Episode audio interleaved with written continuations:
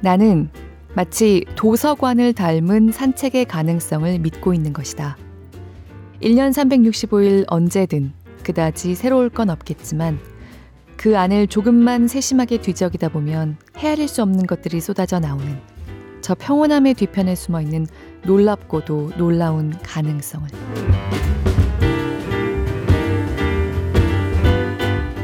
안녕하세요. 골라 듣는 뉴스룸에서 함께 책 읽는 시간 북적북적입니다. 저는 권애리 기자입니다. 몇 년 전에요. 가족이 모는 차를 타고 가다가 빙판길에서 차가 빙그르르 도는 사고를 당했습니다. 천만 다행으로 휴일 이른 아침 시간이라 주변에 다른 차는 없었고요. 저희 차 혼자 계속 돌다가 이제 돌로 된 가드레일을 들이받았는데 기특하게도 차의 에어백은 터졌습니다. 10년을 훌쩍 넘겨 탄 차였는데 그냥 폐차를 하는 게 낫겠다는 결론이 났습니다. 그래서 많이 망가졌어요. 어, 안전운전 해야죠, 정말. 아무튼 난생 처음 겪은 일이었고 차에 대한 공포도 생겨서 한동안 차를 새로 사지 않고 지냈습니다. 처음에는 굉장히 불편했어요. 그런데 시간이 갈수록 음, 이대로도 살만 하겠는데? 그런 생각이 점점 더 드는 거예요. 어쩔 수 없이 늘기 시작한 걷는 생활이 생각했던 것보다 더 좋았거든요. 저는 세로로 길게 뻗어 있는 형태의 동네 한쪽 끝에 사는데요. 차가 있을 때는 동네 저쪽 끝에 가까이 붙은 가게에 갈 때도 차를 가져갔습니다. 그런데 차가 없으니까 그렇게 하고 싶어도 못하죠. 늘 걸어갔다 걸어옵니다. 그 생각보다 시간도 그렇게 많이 더 걸리지 않는데 차로 다니는 것보다 하루가 좀 더 거창하게 말하자면 내 인생의 시간이 더 길어지고 오밀조밀해지는 것 같은 기분이 들었어요. 차를 타고 어딜 가면요. 대체로 차 안에 있는 시간은 말 그대로 이동 시간에 그치고 만다는 걸 그때 새삼 느꼈습니다. 그런데 걸어서 갔다 오면 그 걷는 시간, 내가 몸을 움직여서 목적지에 도달하고 또 돌아오는 시간까지 모두 내 시간이 되고 내 생활로 채워집니다. 데이트도요, 손잡고 걸으면서 하는 게 더 재밌더라고요. 그냥 걷다가 여기 이런 것도 있었네? 기웃기웃 도 해볼 수 있고, 몸도 더 가볍고, 우연히 좀 더 늘어납니다. 더 산뜻하고 느긋하게 로맨틱하달까 그런 게 좀 있었어요. 걸어야 되니까 갖고 다니는 짐이 줄어드는데요. 그것도 하다 보면 요령이 생겨서 사람 자체가 좀 더 가뿐한 사람이 된 것 같은 기분도 들었고요. 걸어 다니느라 느려지는 속도만큼 시간을 들이고 정성을 들여야 하는 사소한 생활들이 미묘하게 더 충만해집니다. 아이스크림이 먹고 싶어서 동네 저쪽 끝으로 걸어가잖아요. 그러면 확실히 차 타고 가서 받아오는 것보다 미묘하게 더 맛있고 그날 하루에 좀 더 의미 있는 부분이 되는 겁니다. 인간의 속도라는 것에 대해서 그때 많은 생각을 했습니다. 뭐 다 같이 동굴로 돌아가자 이런 얘기를 하려는 건 아니지만요. 몸이 걷는 것보다 차에 익숙하고 비행기에 익숙하고 한잠 자고 나면 지구 반대편에 도착해 있는 것도 가능한 문명이 인간의 정신에 걸어놓은 최면이 있다는 생각이 들었어요.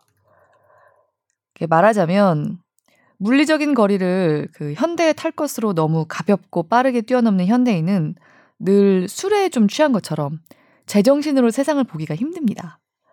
3시간이면 KTX로 서울에서 부산에 도착하니까 그 사이에 얼마나 많은 풍경과 삶들이 숨어 있는지 보지 못하고 체감하지 못하는데 스스로는 다 알고 있는 것처럼 착각하게 돼요.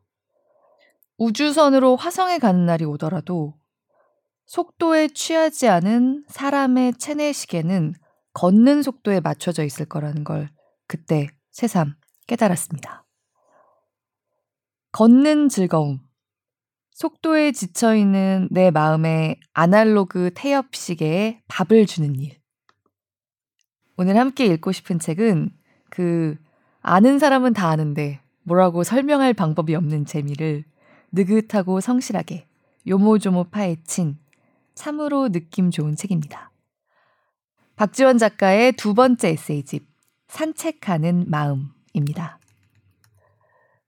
그 산책에 담긴 이런저런 깊은 사유들이 곳곳마다 반짝반짝 하는데 부담스럽게 보석처럼 이렇게 날카롭게 빛난다기보다는 석양지기 직전쯤에 걷다 보면 동네 돌덩이 같은 것들이 이렇게 맨들맨들 반짝반짝하고 햇볕에 뜨끈뜨끈해져 있습니다. 딱 그렇게 포근하고 좋은 느낌이에요. 낭독을 허락한 도서출판 사이드웨이에 감사드립니다.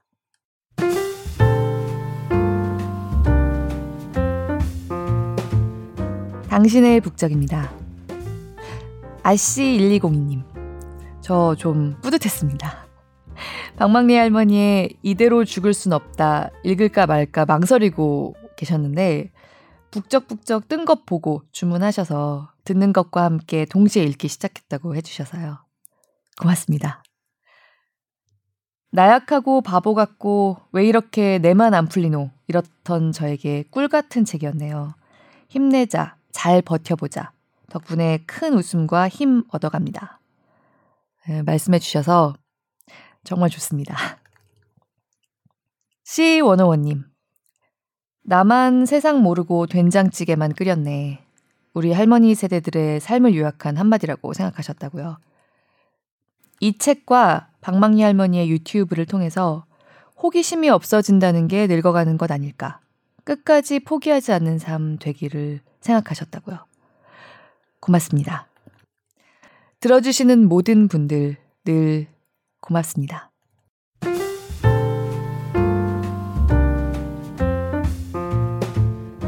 산책하는 마음의 첫 번째 장, 걷는다는 것에 관하여 먼저 읽고요. 박지원 작가님과 책 소개를 좀 더 드릴까 합니다.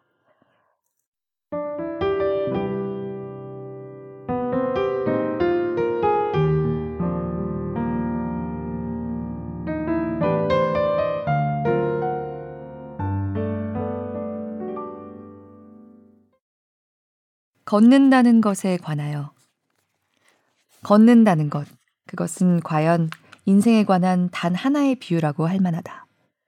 걷는 일에는 삶의 정수가 담겨 있다. 걷는 일은 모든 인간의 필연적인 운명과 닮은 꼴이다. 인간은 태어난 직후부터 끊임없이 죽음을 향해 나아가는 존재이며, 한순간도 자신의 의지대로 생의 흐름을 멈추거나 고정하지 못하는 존재이므로, 우리는 다만 걷고 또 걸으면서 한평생을 마무리할 것이다. 정처 없이 어딘가를 떠돌며 할머니가 되고 할아버지가 될 것이다. 부디 그 오랜 여정이 평온하기를 바랄 뿐. 나는 걷는다. 즉, 나는 두 발로 땅을 딛고 다리를 번갈아 움직이면서 조금씩 앞을 향해 나아간다. 나는 뛰지 않는다. 나는 지금 천천히 움직이고 있다. 내게는 목적지가 있다. 그런데 내가 마음 먹고 걸음을 옮기는 어느 순간 나는 나의 목적지를 잊기 시작했다. 걸음을 한 번씩 옮길 때마다 난 어디로 가고 있군 이라고 매번 생각하는 사람은 있을 리 없으니까. 나의 충실하고 튼튼한 두 다리는 수천 번, 수만 번을 휘적거리며 나를 목적지로 데려다 놓을 것이다. 그때 나는 나를 믿는 게 아니라 내가 수십 년 동안 쌓아온 걷는 법과 걷는 습관을 믿고 있다. 내 하반신의 수백 가지 근육들은 나름의 애를 쓰고 있다. 물론 허리와 상반신도 함께. 내 다리와 발은 그저 자신들의 리듬에 취하여 경쾌하게 걸음을 옮기고 있을 뿐이다. 걷는 일에 몰입해 있을 때 나는 나라는 존재 혹은 자의식이라 불릴 만한 것이 내 몸에 리드미컬하고 산뜻한 나아감과 별반 관련이 없다는 걸 알게 되고 때때로 몸의 자연스러운 리듬과 활기에 오히려 걸리적거린다는 사실을 발견하게 된다. 나는 지금 여기서 출발했고 내겐 가야 할 곳이 있다. 나에겐 하루 반나절 동안에도 수많은 출발 지점과 목적 지점들이 있다. 세상의 수많은 대소사가 나를 이리저리 걷게 만든다.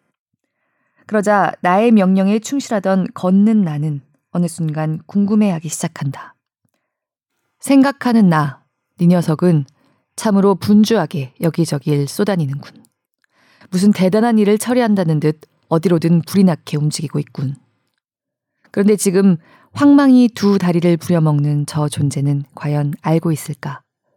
저 많은 출발지와 목적지들은 그 뚜렷하고 명확해 보이는 이동의 근거와 이유들은 사실 모두 안개처럼 흐릿하고 허망한 것이라는 것을.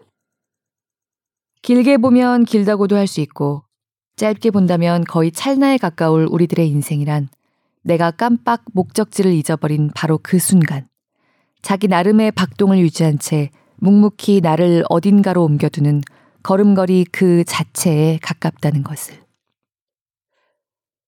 나는 오늘도 걸어가고 있다. 그렇지만 내가 대체 언제부터 무슨 연유로 왜 출발했으며 어디를 향해 걷고 있는지는 아무도 그 진짜 이유를 답해줄 수가 없다. 나도 알 수 없다. 나 또한 영영 알 수 없을 것이다. 사실 우리가 태어났다는 것 자체가 어떤 본래의 목적이 없는 일이었으니 말이다. 우리는 어쩌다 보니 이 세상 위로 던져졌다. 나에겐 나를 낳아준 부모가 있고 내가 태어나서 자란 고향이 있지만 나는 그런 것들과는 아랑곳 없이 고독하게 시간의 길을 밟아갈 것이다. 아니, 영원이란 시간에 맞닿은 어느 관점에서 본다면 우린 모두 하나의 투명 인간처럼 이 자연과 우주를 통과해 나갈 게 분명하다. 언젠가 맞이할 죽음을 향해서 그 찬란하고도 섬뜩한 무의 세계를 향해서 한 걸음 또 한 걸음 자신이 손에 넣고 이루었다고 자신했던 모든 관계와 소유물들을 흘려보낸 채 나는 나를 낳고 길러준 존재에게 빚을 지고 있다. 나는 나의 과거에 빚을 지고 있다. 나는 이 지구와 태양에, 진화의 역사에, 오스트랄로피테쿠스에게, 그들을 생존하게 해주었던 동물과 식물들에게, 그리고 저 수십만 년의 시간을 품고 있는 한 줌의 흙과 물과 공기에 빚을 지고 있다. 나는 유엔의 161번째 가입국인 대한민국에 빚을 지고 있다. 그래서 나는 나이지만 동시에 나는 내가 아니다. 나는 늘 어딘가에 소속되어 있고 돌봄을 필요로 하며 또 내가 돌봐주어야 할 존재들로 둘러싸여 있다. 나는 혼자가 아니다. 세상의 그 어떤 존재도 혼자가 아니다. 그렇지만 내가 길 위에서 걸음을 옮길 때, 저 길가에 흔들리고 떠도는 것들 사이를 지나치면서 앞을 향해 나아가는 순간, 불현듯 나는 내가 아무에게도 빚을 지지 않았다는 사실을 깨닫게 된다. 나는 빚을 지지 않았고 갚아야 할 것이 없다. 어떤 근원적인 차원에서 말한다면 인간이란 누군가에게 빌려준 것이 있거나 갚아야 할 게 있는 존재가 아니다. 나는 나의 부모에게 빚을 지고 있지 않다. 난 나의 스승에게 빚을 지고 있지 않다. 내가 그러고 싶어도 나는 그럴 수가 없다. 왜냐하면 이 세계에 존재하는 그 모든 사물이나 관계, 관념들이 매 순간 변화의 변화를 거듭하고 있고, 심지어 나 자신조차 내가 잠시라도 움켜쥘 수 있는 어떤 것이 될 수 없으므로. 물론 내게도 갚아야 할 은행의 대출금이 있지만, 지금은 약간 다른 차원의 이야기를 하고 있다는 걸 독자 여러분들이 알아주시리라 믿는다. 우리는 타인 혹은 이 세계와 빚을 주고받을 만큼 그것과 깊이 얽매일 수 없는 존재다. 우리는 수많은 속박과 규범, 채권 채무와 사회적 계약의 그물망 속에서 살아가지만 알고 보면 누구도 누구를 구속할 수 없고 너는 나의 것이다 라고 말할 수 없고 너는 내게 갚아야 할 것이 있다고 말할 수 없는 존재들이다. 그것은 꽤 쓸쓸한 일이라고 할 수도 있을 것이다. 우리는 모두 거품처럼 흩어지는 존재들이다. 나는 이 신기루 같은 세계를 만질 수가 없다. 나는 너라는 사람을 알 수 없고 또 나는 나 자신이라는 존재를 알 수 없다. 나는 신의 자식이거나 태양의 자식이거나 아니면 공허함의 자식일 수밖에 없을 것이다. 존재하는 모든 것은 찰나의 시간만큼 변하고 있고 파괴되고 있다. 이 무상한 그물망 사이를 뚜벅뚜벅 홀로 걸어가는 일은 어느 시인의 표현처럼 내가 내린 닻이 알고 보니 내 덫이었다는 것을 무심하게 깨닫는 일과 같을 것이다. 나의 출발지와 목적지들은 알고 보면 모두 나의 닻이자 나의 덫이었다. 피할 수 없는 덫, 인간의 덫이었다. 나는 그 사이에서 잠시 서성거릴 수 있을 뿐이다. 우린 모두 한평생을 꿈결처럼 서성거리다 떠난다는 것만이 이 허무한 삶의 진실일지도 모른다. 걷는다는 것은 슬픈 일이다.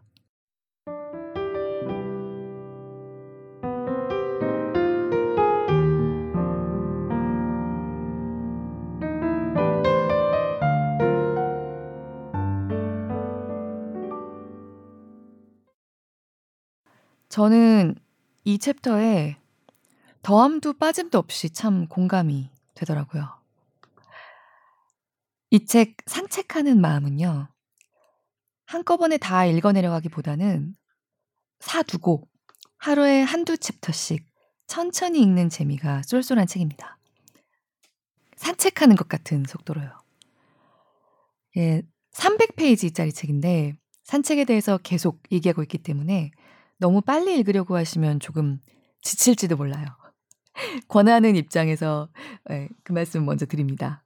하지만 하루에 한두 챕터씩 아껴가면서 읽으면 아, 산책 같이 하는 이 친구 몰랐으면 어땠을까? 이 친구 알게 돼서 참 감사하다. 오늘도 전화해서 같이 걷자고 해볼까? 그런 마음 비슷한 게 꼭 드실 겁니다. 참 괜찮은 친구인데 저하고만 친하게 지내지 않았으면 하는 마음에 함께 읽고 싶었습니다. 박지원 작가님은 출판인입니다. 기자, 서점 MD를 거쳐서 지금 작은 출판사를 운영하고 있다고 작가 소개가 돼 있고요. 에세이집 아이돌을 입문하다 이어 산책하는 마음을 냈다고 합니다. 어, 출판단지가 있는 파주시의 터를 잡으신 후에 2년간 일대를 걸으며 쌓인 생각들의 기록을 모은 책이라고 하고요. 가을 방학과 악동 뮤지션의 음악을 들으면서 주로 걸었다고 합니다. 여기까지만 들어도 저는 왠지 같이 걸은 것 같은 기분이라고는 도저히 말할 수 없지만 그 저도 운동화 끈을 단단히 매고 산책로 초입에는 같이 선 것 같은 기분이 들긴 합니다. 이 책을 읽다 보면 좀 나중에 나오는 얘기긴 한데 박지원 작가에게 산책이 유독 의미를 더 갖게 된 개인적인 상황도 좀 나옵니다. 제가 차 사고가 크게 나서 한동안 걸었듯이 박 작가는 건강을 잃은 경험이 있습니다. 그런데 사실 삶에 있어서 이렇게 걷는 시기를 자연스럽게 경험하게 되는 상황에 한 번도 처해보지 않는 사람이 몇이나 될까요?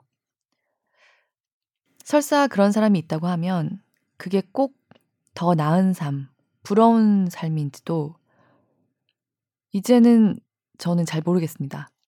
전 같으면 그런 사람이 부럽다고 생각했을 것 같은데 이제는 그렇게 생각하지 않아요.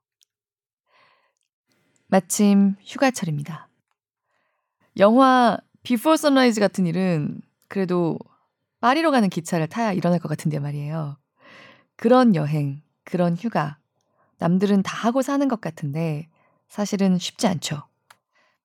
해외에 나가봤다, 해외를 경험해봤다라고 하는 사람이 우리나라 전체 인구 중에서 사실 26.5%밖에 안 됩니다.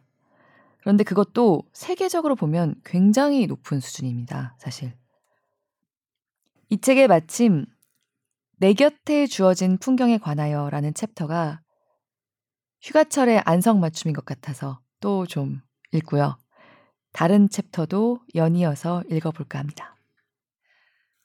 박지원 작가는 이 책에서 산책은 순례와도, 등산과도, 답사나 기행과도, 행군과도, 방랑과도 다르다고 하나하나 찬찬히 풀어놓은 다음에 여행과 산책에 대해서 얘기합니다. 산책 안에도 여행이 있고 여행 안에도 산책이 있다는 소중한 사실에 대해서 조근조근 말해줍니다. 저도 올여름에 휴가 못 가거든요. 아쉬운 마음을 이 책과 함께 날렸습니다.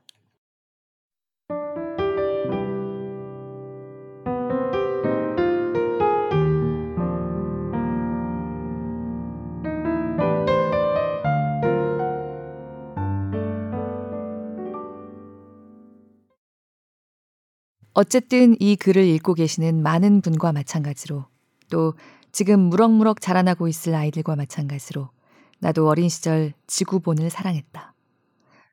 그런 내가 나이를 먹은 뒤 산책하는 마음이라는 책을 쓰고 있다니 역시나 얄궂은 인생이다.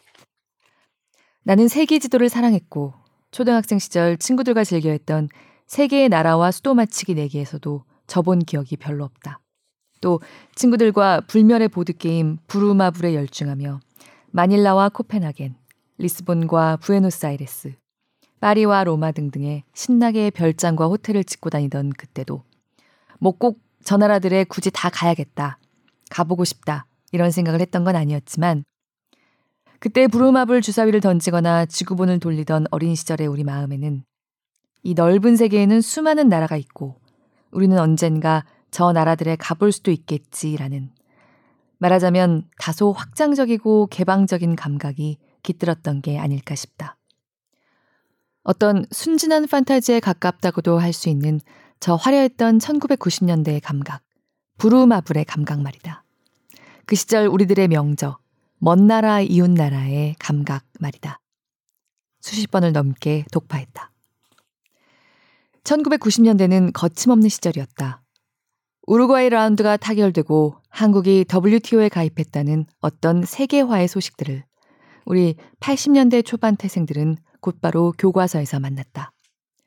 그리고 농민 어르신들이 울부짖으며 소를 끌고 올라오고 동시에 김포공항이 점점 더 붐비기 시작하다가 마침내 찾아온 IMF로 온 나라 무엇보다도 우리 집이 폭삭 가라앉았다는 생생하고 절박한 소식들이 계속 이어졌다. 바로 그때 더는 친구들과 모여서 부루마부를 하지 않게 된 그 즈음 1990년대와 함께 우리의 소년기도 끝장나 버린 게 아닐까 싶다. 나도 나지만 이렇듯 아직 가보지 못한 나라들, 세계에 대한 그리움을 누구보다 깊이 간직한 사람이 또 있다. 나의 아버지다. 몇 년 뒤 이른을 바라보는 나이에 아직도 바깥에서 고된 노동에 시달리는 그 남자 말이다. 휴대폰으로 세계의 관광 명소와 여행 후기를 찾아보는 걸 좋아하고 또 그럴 때면 눈가에 반짝반짝 소년다움이 묻어나는 늙은 사람. 그가 언젠가 노동의 속박에서 벗어난 뒤 어머니와 둘이서 세계 여행을 떠날 거라고 넌 방해나 하지 말라고 했을 때 나는 그 무뚝뚝한 경상도 가부장에게서 처음으로 로맨틱함을 발견하기도 했다. 조금은 존경스러웠다. 꼭 그럴 수 있기를. 그때가 되면 자식으로서 조금이나마 여비를 보태드릴 수 있기를 바랄 뿐이다. 과연 그럴 수 있을까? 보라. 여행 이야기를 하니까 할 말이 이렇게나 많다. 다시 오지 않는 이 한 번뿐인 삶. 전 세계에 230여 개 나라가 넘는 나라 중에서 230개를 눈으로 보지 못하고 죽다니 가끔은 원통하고 한스러울 때가 있다. 내가 지금 무슨 해외여행 예찬을 늘어놓으려는 게 아니다. 나는 다만 우리들의 삶과 영혼을 지탱하는 공간적 감수성에 대하여 말하고 있는 것일 뿐이다. 아니, 공간적 감수성이고 나발이고 사실 그저 미국에나 빨리 한번 가보고 싶은 게 더 정확한 내 마음일지도 모르겠다. 아, 그리고 북한도. 올해 남북 관계의 해빙을 맞아